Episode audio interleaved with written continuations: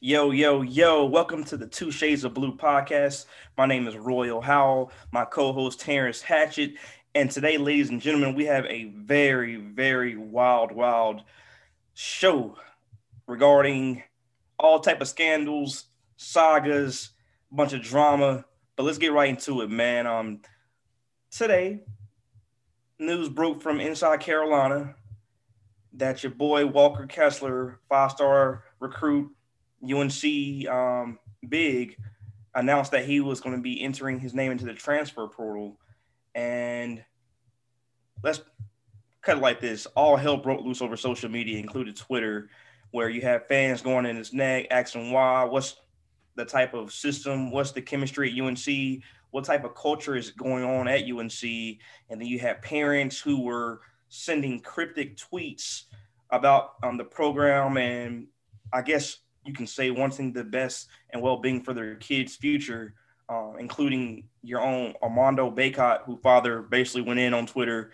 You had Caleb Love father go in on Twitter also, who ultimately ended up deleting his tweets. But, you know, once you hit that send button, the stuff is already out there in the social media atmosphere. Even in the Hill House, you heard all type of rumors of players leaving. There were text messages and emails being floating around on Twitter. You had your own Kiara Luck, who writes for the Carolina Tar Heels, who said last week after the Wisconsin game that, you know, there will be some players transferring. And for those that are unfamiliar with the whole transfer scheme this year for college basketball, the NCAA, due to the COVID restrictions and COVID pandemic, granted all players an extra year of eligibility. So it's almost like this season doesn't even exist per se. So your players like Garrison Brooks, who is also rumored to be transferring, graduated.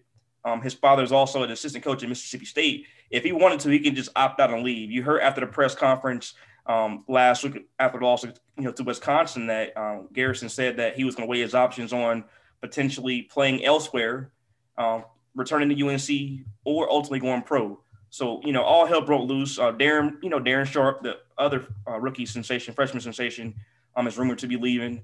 Caleb Love, RJ Davis, just all hell broke loose today. Let me get your thoughts on the T. What is the culture at UNC? Because you alluded to this months ago, almost a year ago, that something had to change at UNC, because in this day and age in basketball, it's almost like everything's outgrowing the old ways, where you had, you're so stuck in your system. You're so stuck in your ways. Even Coach K, to a point a couple years ago, where he was so stuck on playing man defense, when they went zone with Marvin Bagley and Grayson Allen, they were literally one shot from going to the Final Four. So it's almost like you get so stuck in your ways at times that you refuse to adapt to the new day and age culture.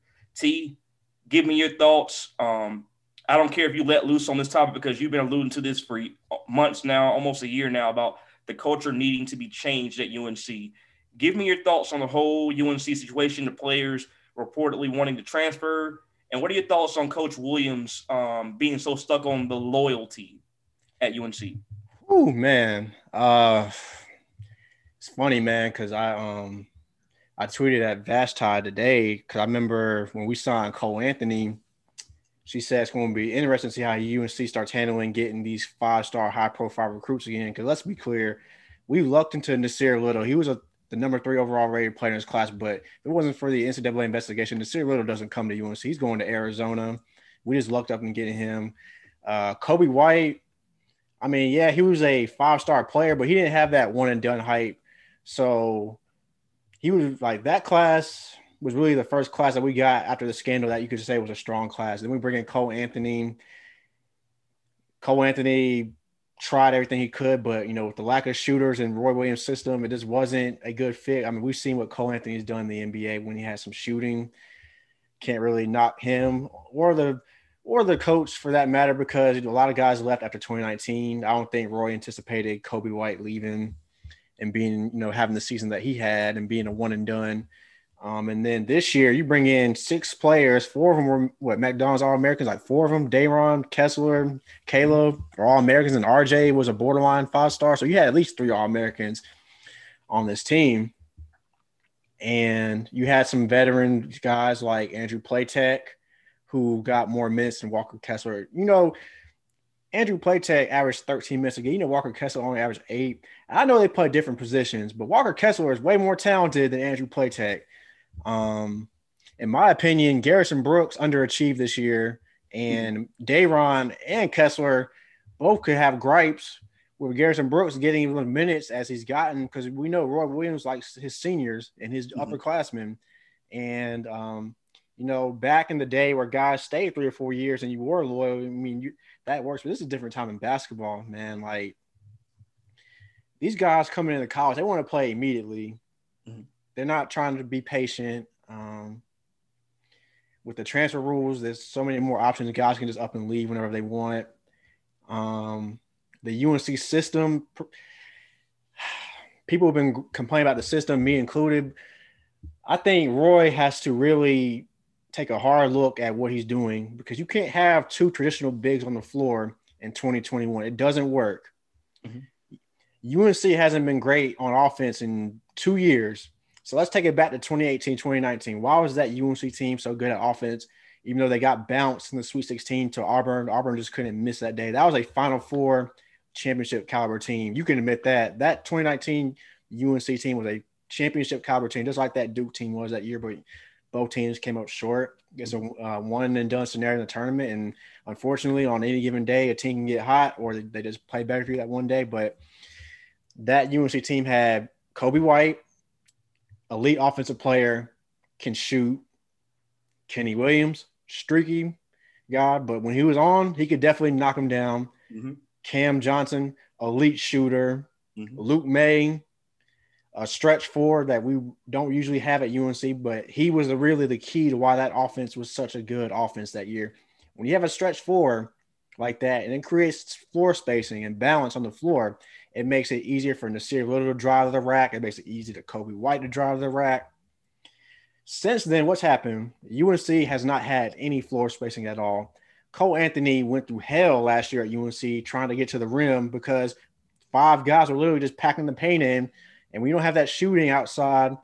It makes it very, very difficult in today's game of basketball to get to the rim when you don't have that shooting, especially when you can't draw those rim protectors away from the rim. This year, let's look at what's happened this year. Caleb Love in high school was a two guard. He wasn't a point guard in high school. And he had to learn to play point guard for Roy Williams. And we talked to B-Rob and Kenny Williams a few weeks ago, and they said how hard it was to play for Roy Williams as a point guard. So you got Caleb Love learning a new position on the fly, but he can't really play his game. He's a downhill drive to the basket type of guard. He's not a shooter. But he can't get to the rim or finish effectively at the rim when you got five guys inside the three-point line guarding us. I remember it was against Stanford or Texas, one of them games. Hell, both of them really, and most teams did this to us all year. I literally saw five Stanford defenders guarding inside the three-point line. Roy, you and I have coached basketball a long time. In middle school, you don't do that anymore because guys are shooting threes in middle school. In high school, they don't do that anymore. You know how, like, it's very rare to see five guys guarding inside the three-point line. Is that – like, let me ask you this, T. Because, you know, and we've said this many occasions, to beat this UNC team – a lot of teams were just packing the paint, like you just alluded to. You know, the old school Virginia pack line defense, where basically you just pack in the interior and you're forcing and daring the shooters to just shoot and gun on the perimeter. And basically, a lot of times they're being baited to taking those shots. Not necessarily meaning it's the best shot, but it's the shot that they found on that specific possession that they could take that they thought that was just a good shot to hit. And if you're bricking and you don't have anybody that's consistently hitting shots from the outside, like for this UNC team, we know that Kerwin Walton was literally the only threat from deep that was hitting on a consistent basis. And when he's not hitting and the bigs of UNC are not dominating on the interior, where you had Darren Sharp, who led the country in offensive rebounding percentage. You had UNC, like I mentioned on many times before, whenever they were ranked, last time they were ranked top five in the country in offensive rebounding, they won a national championship. I think it was like 2017, I believe. Like, this team lacks shooting. Does a lot of this come down to recruiting? Because, you know, in Roy Williams' system in the past, he's been stuck on developing players I think more so the Kobe White kind of changed that trend where you had a one and done, or Cam Johnson, who, in my opinion, exceeded expectations where he came in and literally tore it up, where he was a first-team All-ACC, I believe, a first-round draft pick, I think, with the Phoenix Suns, I believe. Yeah.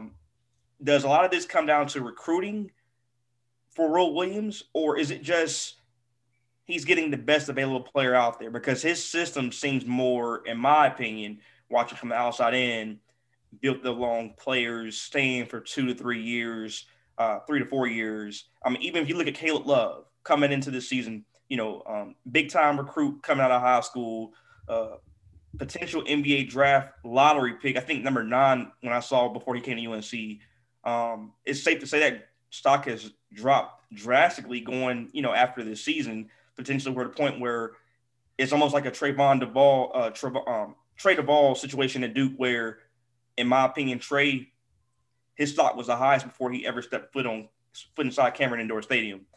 Playing at Duke, pretty much the system ruined his style of play because it's more surrounded around having shooters. Like in this situation, Caleb Love, he thrived in transition. He thrived attacking the basket, but like you mentioned before, UNC, the lane was so clogged up at times all season long, if you want to just keep it real with you. The lane was always clogged up. It kind of hurt his style of play. In my opinion, watching Caleb Love, he thrives in transition. He thrives in attacking the basket, but it's hard to attack the basket when you got two bigs, two traditional centers in this day and age in college basketball in the lane. You have one shooter who, when he's not hitting, is basically a flaw on the floor because his defense, yeah, it did improve a lot, but let's just keep it real. Kerwin Walton is not a known Kenny Williams, Brandon Robinson type of perimeter threat on the defensive end. What does all this allude to the recruiting round for Roy Williams? Like, where does UNC go right now? Because you know you have transfers that are still entering their name into the protocol where they could potentially play this year coming up for UNC. But what does Roy Williams do in regards to recruiting for UNC coming up this season? To answer your first question, as far as recruiting, I mean, I think it's two things. It's recruiting, Roy Williams' stubbornness to adapt to the modern game, and player development. Which player development has been one of the main gripes coming out from parents and from reports, you know, guys saying that, you know, they weren't being developed properly or they didn't fit the system, which I have questions about guys being recruited that they say they don't fit the system. So what does that say about them knowing that they come to Carolina and they don't fit the system? Like there's a disconnect somewhere between player and coach when it comes to recruiting. Mm-hmm. As far as what Carolina does next, I mean, they got DeMarco Dunn from Fayetteville, North Carolina. Say he's a knockdown shooter. Dontre Styles from Kinston, a 3-4 hybrid. He could probably stretch the floor.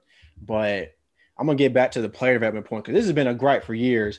Remember when JP Tokoto left UNC? Mm-hmm. What was the number one thing he said while he was leaving? Because people were stunned that he was leaving. He said he wasn't being developed. Yep.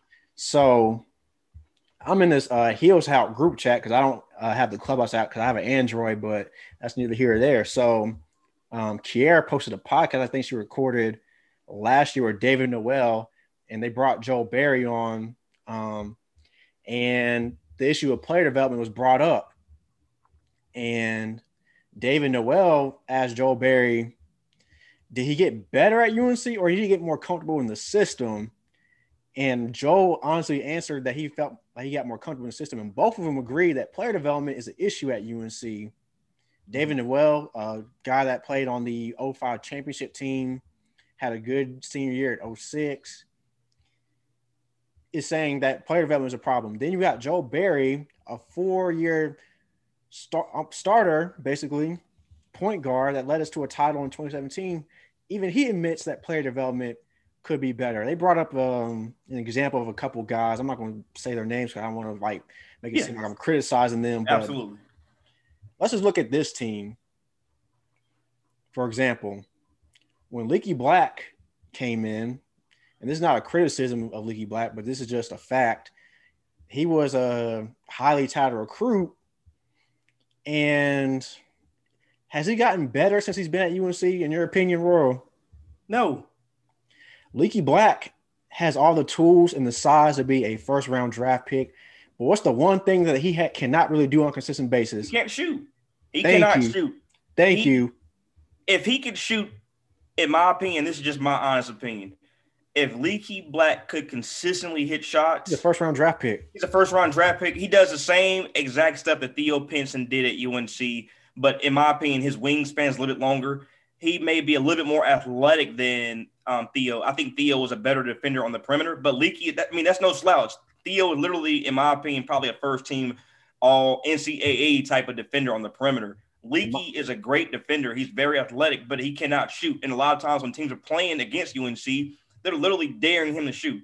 His range, in my opinion, is anywhere from like maybe the 10 to 15 jump shot area, not shooting behind the three-point line. But teams know that he can't shoot, so they're consistently leaving him open to basically bait him to shooting them shots. If he could hit those jump shots, Carolina would take off this year, like drastically. If he would just consistently hit jump shots, that's another dimension for Williams for this team that was so clogged up and stagnant on the interior. And that's no knock on the interior. The interior, UNC's post was arguably the best post in the ACC, top 10 in the country, especially in offensive rebound and second chance points. But what hurt them was not having a consistent deep threat outside of Kerwin Walton. Yeah, you man. And I read somebody posted in the little group chat I'm in, and I don't know if Roy said this or not, but he said that he wanted to use Walker Kessler in a Luke May type of role. But when Walker Kessler was on the floor, he was in the paint. He wasn't picking and popping. Mm-hmm. He wasn't stretching the floor. And people, some of the gripes have been fit in the system and fit.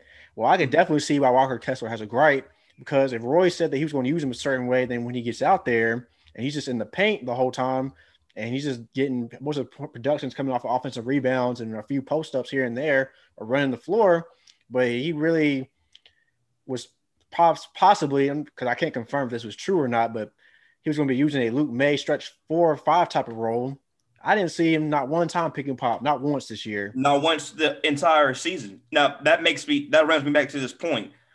For Walker to leave after this season, knowing that UNC, potentially maybe losing Darren Sharp to the NBA, the NBA is built off potential. He, in my opinion, is definitely a first-round pick.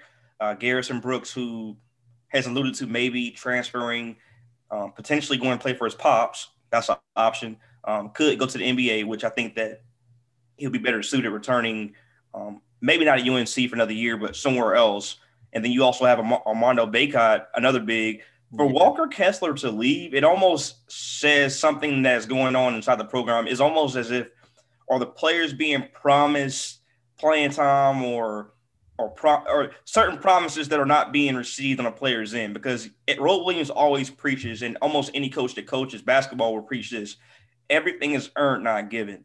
And you heard rumors and you hear other players, especially on the Hill House, that have alluded to Walker, getting buckets in practice. Like at times seeming like the best big, him and Darren Sharp tandem killing players in practice. I didn't want to interrupt you. Can I say something real quick? That's another good point.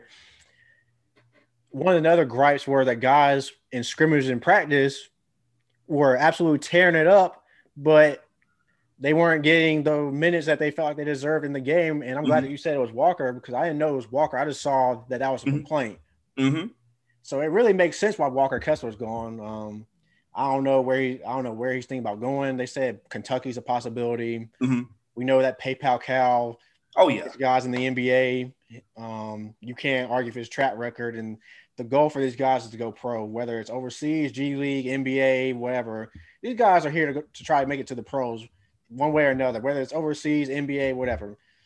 And if they're tearing it up in scrimmages and it's not either translating to the game or not getting the minutes they feel like they deserve, I'd be a little upset, especially when, and I'm not trying to say this and be harsh, but Garrison was the preseason ACC player of the year and he underachieved this year. I'm just going to call it like I see it.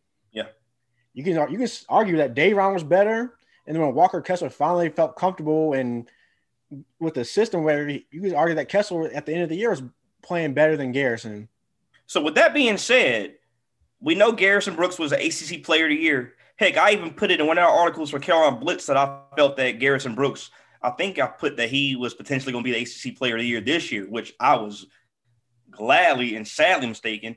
But with that being said, T, like, what the hell is going on with at UNC when it comes to just like what is really going on? Like, is Roy Williams living by his standard of what's the best way to say this? He's choosing seniority over people that are just busting your ass in practice. Like, how can you be so stubborn and stuck in your ways that you allow for this to like what's going on at UNC right now? I can't remember the last time anything like this has happened in college basketball where you had players on Twitter, their parents literally, tweeting certain things and, sending cryptic tweets out and players unfollowing the team on Twitter and IG, which Armando Bacot did, which. Yeah, Bacot's gone. I mean, I can't confirm it. I can't confirm it yet because I don't want to. The source that I have for that doesn't want to really put out there until it's confirmed. Yeah. But the writing's on the wall. His dad is tweeting out cryptic stuff. Bacot unfollowed UNC on social media. The writing's on the wall. Yeah, it is. It is. The writing's on the wall. Caleb Love is gone. His dad's tweeting out cryptic stuff. You can just see the body language sometimes. I mean, and I don't think. Let me address this because I've seen some fans straight up lose their damn minds on social media today, and some of the stuff I heard on Hill House. Me and you, we've coached basketball for many, many years under Hall of Famer Freddie Johnson out of Greensboro Day High School back in Greensboro. We know basketball. Like, we know basketball. This is what we do. And some of the tweets I've seen from some of these dumbass, excuse my language, fans. Keep it raw. Some of these dumbass fans who've never even touched a damn basketball in their life, can't play defense, can't play ball at all, but they have like the most to say about dumb stuff at times, man. But some of the stuff I've seen today on social media is just damn right ridiculous. First off, let me address this point. For you to sit here and be a grown-ass man, you call out Caleb Love, yeah, okay, he may not shot the ball. He might have had like one of the worst shooting percentages out of any type of potential lottery pick in UNC history. But to sit here and say this man doesn't deserve to play college basketball, like some of the stuff I've seen, it's one thing to be a troll, but to be a dumbass troll is just another. It's just a different dimension to it. Like the kid when Caleb Love was on, he was on. Yeah. When he was off, he was off. But don't sit here and say no dumbass stuff like that, man. Like, and for you idiots out here in the world to sit here and go at these women beat writers, the Kiara Luck of the world, the Vashtis, the Fritz. Let me get one thing straight right here. Just because they don't have balls and they're not a man doesn't mean that their opinion and validation doesn't get any type of credit. This is what they do for a living. They get paid to do this for a living. And to sit here and read some of these comments that I read from some of these idiots out here on social media that are more than just trolls, they're just dumbasses just to begin with. Like, these people, they do this for a living. They do this for a job. They get paid to do what they do because they're the best at what they do. And just because they're a woman doesn't mean that you shouldn't just take what they say with, don't take it serious.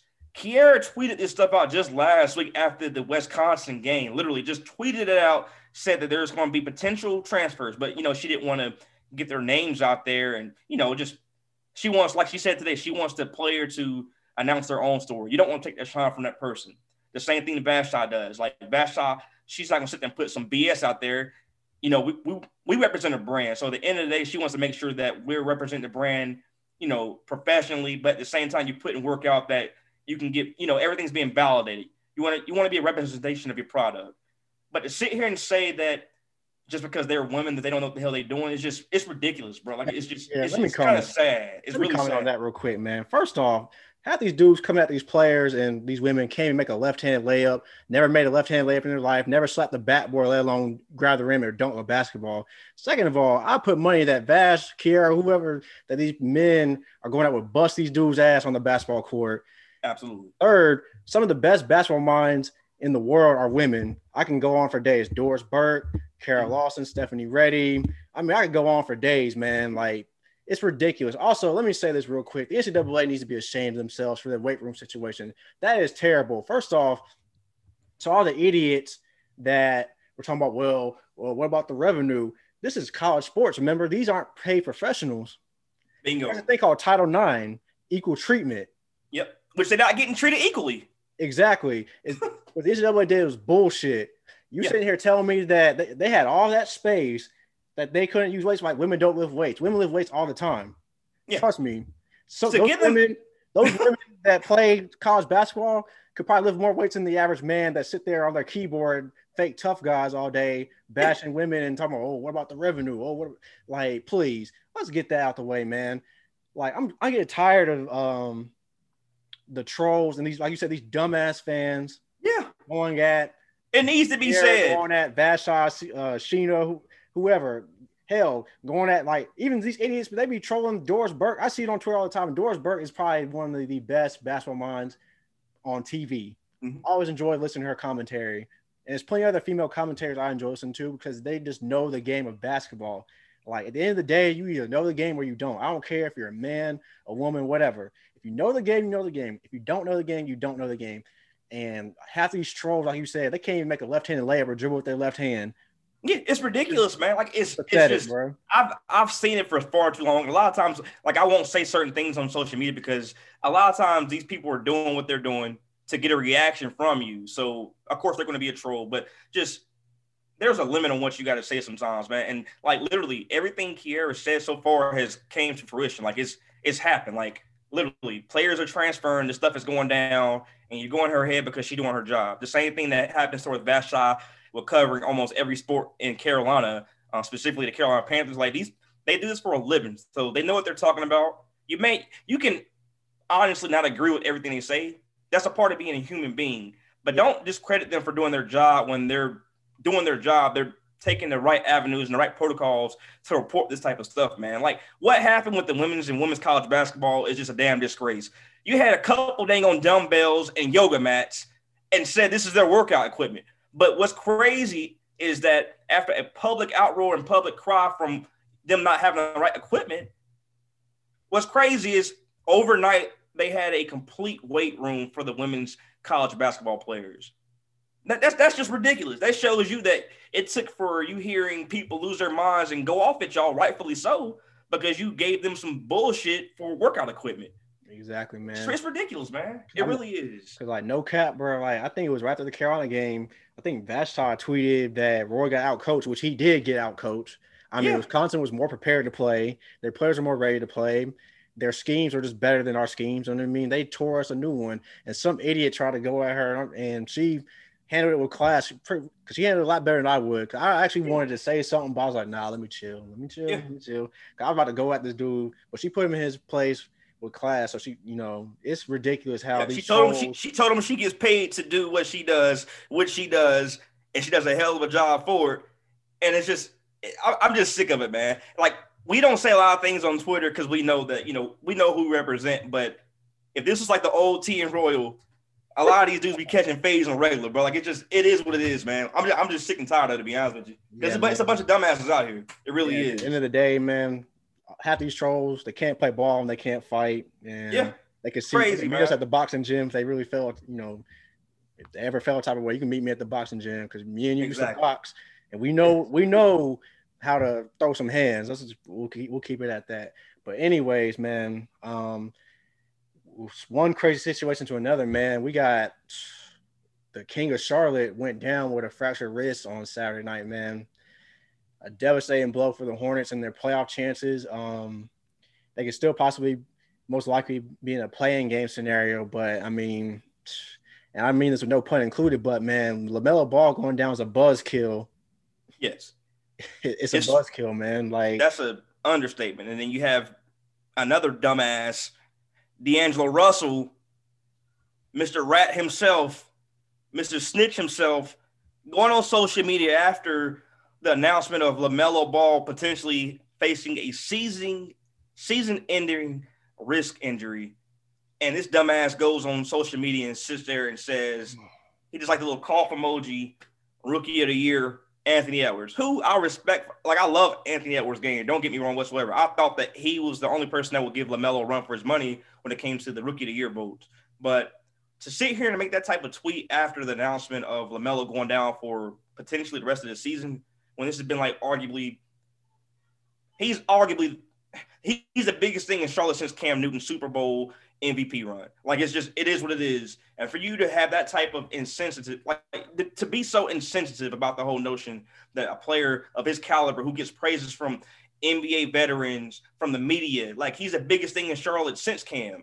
And to, you know, we've been on here many times saying that, you know, LaMelo should have been playing from the get-go. Like, you know, you don't learn, you learn from your mistakes. You don't sit there and bench a player because he has a couple of turnovers like Borrego, who said, you know, earlier this season that, hey, if he's not offering me nothing on the defensive end, you know, like, what are you doing for me lately? But at the same time, he said that statement, LaMelo is leading the damn team in steals. Like, don't get me started, bro. Like, I got facts that back all this stuff up. Like, it's just ridiculous that you have a dumbass who goes on social media who has a history of saying dumb stuff and just tweet something like that. Like, T, give me your thoughts on the whole situation, man. All right, bro. I'm going to turn my light on real quick. I'm sorry. Keep going. I'm listening to you.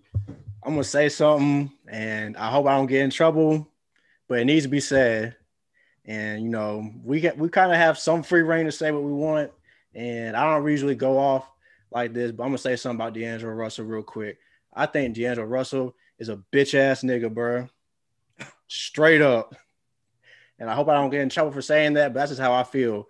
How dare you tweet that right after a guy gets injured? Now, that's one thing that I get really upset about when people, whether it's fans or whatever, they clap when guys get injured or they say reckless things when guys get injured. There's no place like that in sports. And for D'Angelo Russell, who's been in the NBA since, 2015? Yeah. He should know better. But this is why D'Angelo Russell got ran out of LA. He's a snitch. He's a rat. And he got ran out of LA, and then he kind of had a redemption year in Brooklyn, and he balled out. But for you to sit there and tweet like that, like Minnesota's done anything, like, first of all, let's be real. Minnesota is the most abysmal franchise in the NBA right now.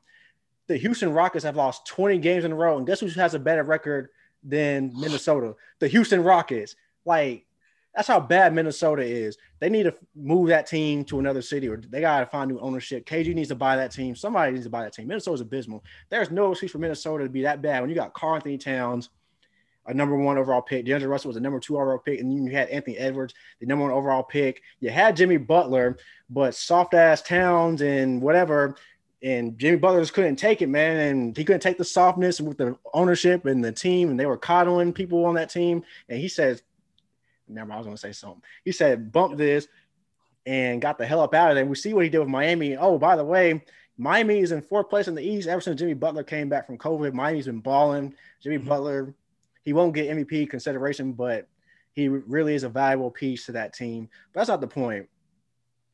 Let me get back on topic real quick. You good. Just been a little bit. Like, cool. How dare you? You are a player. And for you to tweet that, right after the, in my opinion, unanimous Rookie of the Year, absolutely injured, is disgusting. It's disgusting. And D'Angelo Russell's a cornball. He always was a cornball, and most likely always will be a cornball. And I'm not even gonna give him any more attention. Let's get back to what this means for the Hornets. The trade deadline is Thursday. Mm-hmm. They've been rumored that they've been on the phone about Montrezl Harrell. I honestly don't know what we're going to give up from Montrezl Harrell. I don't know what the Lakers want from us. For Harrell, I don't even know if the Lakers are even answering the phone calls from us. But moving forward, I just don't know what this team is going to do at the trade deadline or the buyout market. It's a roster spot available. You pay Gordon Hayward about $25, $30 million a year. You pay Terry Rozier almost $20 million a year. This team is still going to try to go for the playoffs. Borrego had an interesting comment, and I know you want to tee off on this comment. And if you want to tee off, go ahead, bro, and tell people what he said the other day. So let me make this quite clear, because I was reading some comments, and a lot of people, for the vast majority of people I read comments yesterday on social media, they were sharing the same sentiments I did, including one of the beat writers for the Charlotte Observer, who he wasn't as harsh as I was about my statement, but I felt like, you know, it needed to be said. This is my opinion on Borrego. Borrego has a little small history of making dumb decisions when it comes to whether that's rotations within the Hornets offense or in my opinion, being a yes man. So this is my problem I have. Mitch Kupchak, who his notion has always been building through the draft, actually went out through free agency. I criticized the pick of Gordon Hayward. You know, paying him that much was always my disagreement with the whole, you know, signing of Gordon Hayward, paying him $25-30 million per year. But my issue was, you know, not if you're going to go big, go big. Don't sit here and pay somebody that much money. But Gordon Hayward has completely shut me up. I'll be the first to admit he has definitely lived up to expectations. He's earning every dollar that he's being paid this year. My problem I have Borrego's comment as far as LaMelo Ball has been in the beginning of the season, and I alluded to it at the beginning of this podcast, was him saying LaMelo Ball didn't offer anything defensively where he was leading the team in damn steals. Mm-hmm. A second thing I had was him telling the Charlotte Observer and the media that he doesn't have any say-so on who the Hornets go pick. His exact statement was, I coach who's in front of me. What the hell is your damn problem? That's number one. That's number one. I coach who's in front of me. So if you coach who's in front of you, it's almost like you just being a yes man. Like anything, and I think he went even further and said that, I let Mitch Kupchak in the front office deal with all those other situations. You mean to tell me that you don't have any damn say-so on who the team is even looking at? There's other big-time free agents out here that you can go sign. You still have a little bit of cap room. I think, $4 to $7 million to use. You can also sign veterans to the mid-level exception after trade deadline, which is this Thursday. Yep, you've had an open roster spot. You've had an open roster spot on your team for the last several weeks. The Hornets ranked like towards the bottom of the league in rebounding. I think they're middle of the pack. Yeah, we're awful rebounding, man. Yeah, they have no type of interior presence. You had Cody Zeller, who was hurt for a little while. You had Bismack, who's not even an offensive threat. He's more of a defensive rim protector. You had no type of interior threat at all. That's like the main piece is missing for the Hornets to make a deep playoff run. We know basketball is all about matchups. If the Hornets get into the playoffs and they have a healthy lineup with a solid type of interior presence, they can, in the right type of matchup, they can make some damn noise. Yeah, they can win a series. This type of Hornets team is very unconventional, where you haven't seen nothing like this since almost Magic Johnson, where a kid that comes in here, they can move the rock like he moved the rock 90 feet. I mean, it's just, you haven't seen nothing like this. LaMelo Ball has been living up to expectations, and you have this coach that just almost is just lackadaisical, just doesn't give a damn at times, in my opinion, and just says dumb shit. Like, this dude, you're an NBA head coach. You have some type of decision making. That's what you do. You make decisions. You make roster changes. You make roster lineups. You have a say so of who the Hornets can go out here and go get. I may not agree with this pick, but I heard them mention Marvin Bagley at times. What's the other guy? Hassan Whiteside Toms. I mentioned DeMarcus Cousins, in my opinion, doesn't really fit the mold in Charlotte as far as the pick and roll, because he can't really guard the pick and roll, but he can shoot. Miles Turner's been mentioned in trade. Yeah. Miles Turner's been Collins is on the trade market, but you're going to have to give up a lot to get John Collins. Yeah, it's just the spot's been open for so long, and for you to just be so nonchalant about it, just saying, I coach who's in front of me. I let Mitch Kupchak make those type of decisions. That's just dumb, man. It's just dumb. It almost shows like you just being a yes man. Oh, like, hey, I'm letting Mitch handle everything. I'm just here to coach. That's the type of attitude and type of vibe I got from it, because he's just like, okay, I'm here to coach. I'm doing my job. Hey, let's go chill, let's go eat. Like, that's bullcrap, man. Do your job, make some decisions, help make some right decisions with the GM office. Like, go get somebody to help your team, because right now you lost your MVP and your rookie of the year, NBA rookie of the year, in my opinion, who's going to be out potentially the rest of the season. And I think you're sitting in the AC right now. If you make the top 10, you get a shot for the play-in game. Like, make some moves, because right now, if they had to make a decision about who they're going to keep between LaMelo Ball when his contract is up and keeping you, we know where your ass is going. You would never – nobody in their right mind would keep you over keeping LaMelo Ball. Let's just call it like it is, man. You better stop being so nonchalant, so lackadaisical. That's my issue with the whole comments that he made. It seems like he just I coach the team. I'm here just to do my job. Like, that's bullcrap, man. Yeah, be a coach. Be a leader. Be a leader and man. Yeah, don't make it run for the playoffs. And don't give me that BS that I've been seeing some dummies on Twitter talking about let's go ahead and just tank the rest of the season. Nah. The Hornets haven't made the playoffs in the last 4 years. The last time they made the playoffs, purple shirt guy. I'm going to leave it alone. Go ahead, T. I'm done. I'm done. Oh, don't get me started, man. But yeah, so the Hornets are in eighth. I just confirmed that. But here's the issue, and while LaMelo going down is bad, we still got to play the Spurs tonight, and then we play Houston, and then we come home for two games. We play Miami, who probably wants to beat our ass after we beat them in Miami earlier this year in overtime. Mm-hmm. Then we play Phoenix. We know how good Phoenix is. Phoenix is number 2 in the West right now. Yeah. Chris Paul looking good. And then after those two home games, we go on the road for 6 games. We are only a game ahead of Indiana and Chicago right now. So we are only a game from being 8, dropping all the way down to 10, which is the cutoff for the playing game. And then Toronto is lurking about 2.5 games behind Indiana and Chicago. But if we don't get our act together, we could fall out of the playoffs entirely pretty quick, because Toronto's a veteran team. I know they're not playing well, but if Toronto ever got their act together, we know what they can do.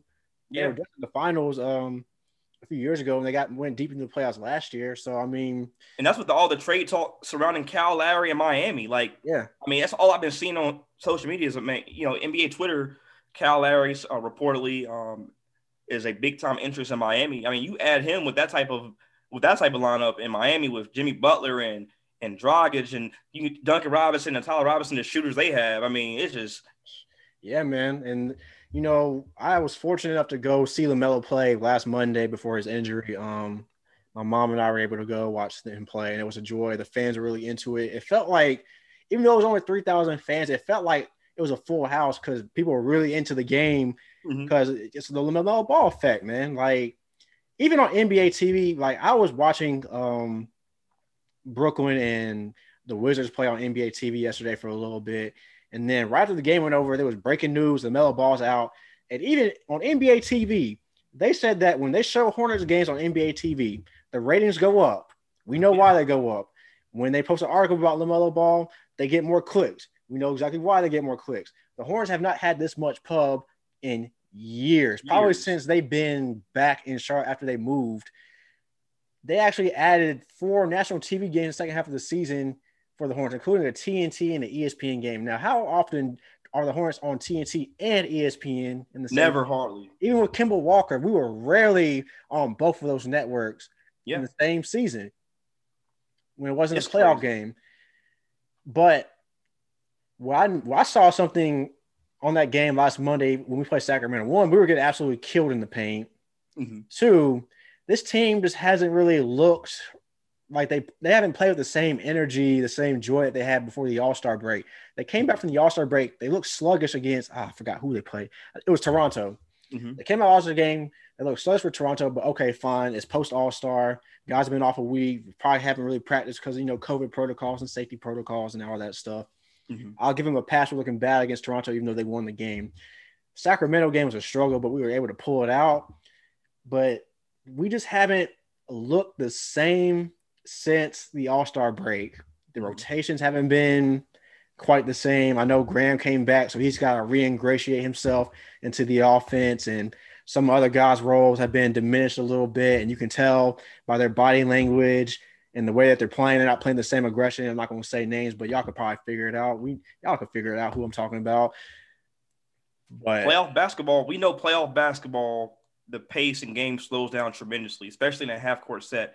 And the Hornets, this is just my big-time issue I've had with the Hornets majority of the season, is not having an interior presence in the post, especially when you have an open roster spot where you could have went to go get somebody or, you know, potentially traded somebody, assets, whatever the case may be. Like, it's just you have that spot open. Your team is like one of the worst teams in the Eastern Conference, if not all the NBA, on the interior.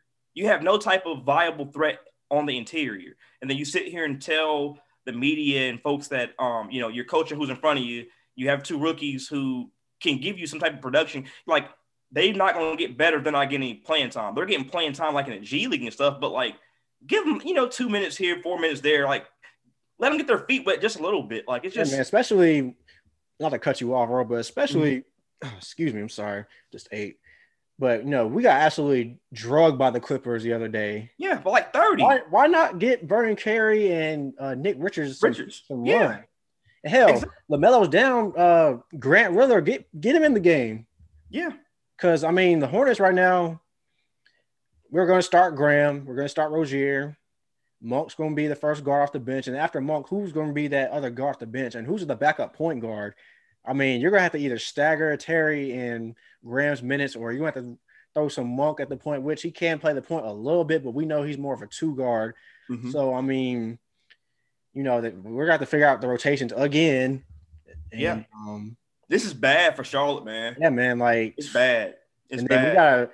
We got to go on the road after this 2-game homestand later this week. I mean, I looked at the schedule. We got to play Milwaukee on the road, Brooklyn on the road, Indiana. Forgot the other teams off the top of my head, but I mean, those games aren't like Brooklyn. You see what Brooklyn's been doing without KD, and they say KD might come back next week. And they just got Blake Griffin going, and Blake Griffin, by the way, finessed Detroit. This man hasn't dunked since 2019. God. His first basket, he drove down the lane, two-hand dunk. That man finessed Detroit, but you see Harden's numbers? Yeah, James Harden. You see Harden's numbers, like the last 10 games, he's got to be in the MVP conversation. I still think if LeBron was fully healthy for this whole season, don't get me started on that whole injury. If he was healthy playing how he's playing in year 18, I think? Yeah, 18. Year 18. I mean, but Harden's numbers, like I said this, when this trade went down for them to bring Harden to Brooklyn, man, they're going to be tough to beat, man. It's just they're going to be tough, man. And like adding Blake Griffin gives them more depth in their front court. Yeah, he can be a point forward. I mean, hell, you could run Blake at point. He can pass the ball. That's probably his best skill set right now is his passing. You got DeAndre Jordan grabbing rebounds, getting second chance points. Yeah. You got all three, Kyrie, Harden, and Durant are all marksmen from deep or on the interior. Like no Harris. They walk in buckets. Yeah, you got Joe Harris. Bruce Brown's been playing pretty well. Nicholas Claxton's playing well. He's a rim protector. Yeah. Young athletic rim protector. I mean, Brooklyn's going to be hell, but you're right, Roy. I mean, with LeBron James, who was the co-front runner for MVP along with Joel Embiid, both of them have went down the last week or two. I mean, MVP race is wide open. That's really going to be interesting to see what happens in the NBA second half of the season. The MVP race is wide open. Embiid is down. LeBron is down. You got Harden. You got Chris Paul. You got Jokic. I mean, you got a lot of guys that could really make a strong case for MVP now with the injuries going on. But Harden right now, taking out LeBron and taking out Embiid because they're injured, I would put Harden at the top right now, just what he's been doing. Because, I mean, Kyrie's been in and out of the lineup too, and Brooklyn still. Mm-hmm. I think Brooklyn's won, like 15 out of the last 16 games. Yeah. And a lot of that's just James Harden, man. Like, Durant really hasn't played in a lot of those games. So, It's going to be interesting, man. I'm going to say this, T, before we close. I'm going to do my final thoughts. Just a new little segment that we'll do to close the show out. I'm going to let you get your final thoughts, too. But it's something that I wanted to hit on because I know that UNC, I know that, you know, the school and everything they're going through today has been kind of hard on, especially the basketball fans, the alumni, and more importantly, the players. But this is my thoughts. It's several things I've been seeing today that I can see why players and families and fans feel a certain way. But what I want to hit on for my final thoughts is Roy Williams is not going anywhere. And let's just stop that chatter. I put it on Twitter because whenever UNC, you know, either gets bounced early in a tournament or has a down year, which, you know, the last 2 years, you can make an argument that, yeah, these are probably the worst 2 years under the Roy Williams helm at UNC before taking over, I think, from Doherty, if I'm not mistaken. Roy Williams is not going anywhere. Nope. He's won this team 3 national titles. Been to 5 final. He's year in, year out, competing for a national title. He's just now starting to get recruits under his belt, which is – you know, can be argued about the talent and, you know, the chemistry and just having veterans under his helm. But let's make one thing for sure clear. He's not going anywhere. Before the late Dean passed away, he passed over his torch to Roy Williams. Roy Williams has bought 3 titles to UNC. He's had potential to get 4 or 5 in like the last 10 years. You know, whenever you have a down season, you don't just jump ship. Yeah, he needs to adjust, but what coach doesn't? Every coach has had that kind of spring or that kind of run where, hey, they had to adjust to the environment that has been brought upon himself. Hell, Coach K has adjusted. Yeah, Coach K has adjusted. Tony Bennett has adjusted drastically. what's the Villanova coach? Jay Wright has adjusted. Right. Yeah, I mean, you adjust, you adapt, you adjust. Sometimes you may not. Sometimes you want to be stubborn and be stuck in your old ways, and that can hurt you to a point. But you ultimately will adjust. Roy Williams will adjust. He sees what's going on, what's transpired. He wants to keep the recruits coming in. He wants to keep building on his dynasty at UNC. But to sit here and think that somebody else is going to come in and take over for Williams, for Roy, for what he's done at UNC, hell no, that's not happening, man. Like, it's not happening. You don't just go out the street and just go get a coach and say, hey, come coach at UNC. It's not that easy. It sounds good, but it's just not going to happen at all. Give Roy a break. Give him a break. He's going to adapt. He may have made promises that's not been verified or validated, but he might have made promises or maybe over-recruited. It happens. It's college basketball. This year, the transfer portal is going to be bigger than ever. You got over 700 players right now that's trying to transfer potentially, and the NCAA tournament's not even over yet. They're going to bring players in. It's going to happen, but give them time. He's going to adjust. I don't agree with some of the decisions. Of course, the UNC fans are not going to agree with it. My man T's been saying this for the last couple months, over a year now, that they have to adapt. It's going to happen, but give them a break, man. I understand your frustration. I understand you just lost to Wisconsin recently. You want to make a run. It's basketball, man. Any team can get hot in the tournament. Any team can get hot. It's March Madness for a reason, man. And a one-game elimination is bound to happen. But Roy will adjust. So give him a break, man. That's all I'm saying. I guess my final thoughts are, I'm just going to – we talked about what's been going on lately, so I'm going to talk about moving forward what UNC can do to remedy some of the ills that are going on in the program. Mm-hmm. One, which we talked about earlier, player development. I think player development's on the player and the coach. I think it's maybe 60% coach, 40% player. I mean, the coaches it has to be better. I mean, David Noel on his podcast said it. Even Joel Berry said it. A lot of former players feel that way. Player development has to be better at UNC. There's no excuse for guys to be there 3 or 4 years and they're not getting better, or you're not seeing noticeable change in their skill sets. That's unacceptable. When we coached, at the end of the year, you and I used to do a thing where we really make about 5 bullet points, whether it was conditioning or skill things that our guys needed to work on to improve when they got to the next level, when they left us or they came back and played with us another year. The player development has to be better. The second thing I think that needs to happen is that this is a whole new generation of kids. This is the AAU culture. We need a assistant coach to either, and preferably a younger one. We need to bring a young assistant coach that can relate to these guys. Mm-hmm. Because it's one thing to connect with players, but it's a whole nother thing to relate to a player. We need somebody to relate to these guys, not connect with them, but relate to these guys, somebody that these guys can feel comfortable with. Absolutely. It's kind of like the good cop, bad cop. In our coaching staff, we had, when we coached at GDS, my dad was the bad cop and we were the good cops because we could relate to those younger guys. We could kind of feel where they're coming from. We just went through what they're going through. Mm-hmm. We need somebody like that on our staff. Or I feel like somebody's on the staff right now that could be that guy. And Kendall Marshall, he has the basketball mind. He knows the modern game. He played in the NBA not too long ago in the G League. He knows what the modern game of basketball is like. And culture. Yeah, he knows the culture. Mm-hmm. He's very smart. He's a point guard. Obviously, you got to be smart to play point guard. Mm-hmm. I feel like Kendall needs to get in Roy's ear more, step up, be more assertive, maybe try to get Roy to change up a few things, take what he learned when he was in the NBA for a little bit and bring that to the program, and also to connect with these guys. Cause I feel like our coaching staff relate to these guys. And when you're dealing with today's player, cause we coached AAU not too long ago, we know it's like in the AAU culture, you gotta be able to relate to these guys. We really want to, get their attention and get them to do what they gotta do. Because these guys have egos, they have pride, they got people in their ear, they got their parents in their ear. Social media. Yeah. There's a lot more that the modern player has to deal with, especially in college, than they did 10, 15 years ago before Twitter and Facebook and Instagram. And then recruiting. We got to do a better job of recruiting. If you're going to bring in guys, you got to really make sure that they're good fits.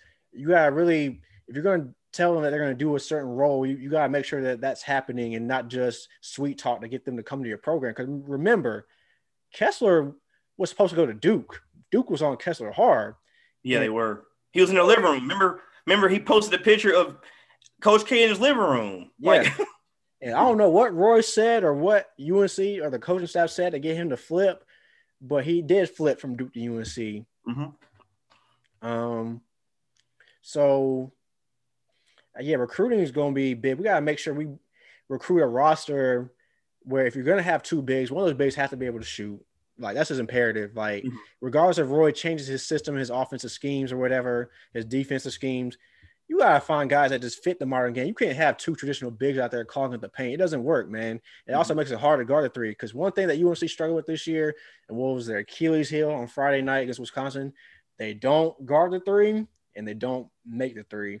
And if you can't guard the three-point line or you make threes in today's game of basketball, you will not go far in the NCAA tournament, the NBA, whatever, any level of basketball, really. So maybe a few philosophical changes, a couple of schematic changes, maybe, you know, having a guy that can relate to these young guys. I mean, this is definitely an eye-opener for Roy Williams. I don't think he's ever been through this at Kansas or at UNC. Mm-hmm. I think Roy will hopefully not be stubborn.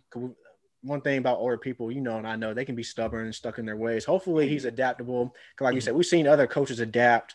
Yeah, absolutely. And, you see it in the NBA. A lot of coaches adapt. Because what happens when you don't adapt? And not saying it's not for necessarily Roy Williams' situation, but we know what happens when you don't adapt. We know what happened. Hell, in life. So what have you done for me lately type of ordeal? Not just necessarily talking about the Roy Williams situation specifically, but that's life in general, man. Like, you got to be able to adapt to any situation. You know, a year and a half ago, who would have known we've been in a pandemic and we'd be working from home and doing all the stuff that we're doing now, but we had to adapt. Mm-hmm. And, you know, if you don't adapt, you're going to get left behind. And if UNC doesn't want to be left behind and they want to get back to the Final Four and winning championships, they're going to have to adapt. So that's true, man. That's true. Hey, everybody, man, that's going to conclude today's show for Two Shades of Blue podcast. Once again, my name is Royal Howell. My fantastic co-host, Terrence Hatchett, man. We want to thank everybody for tuning in today.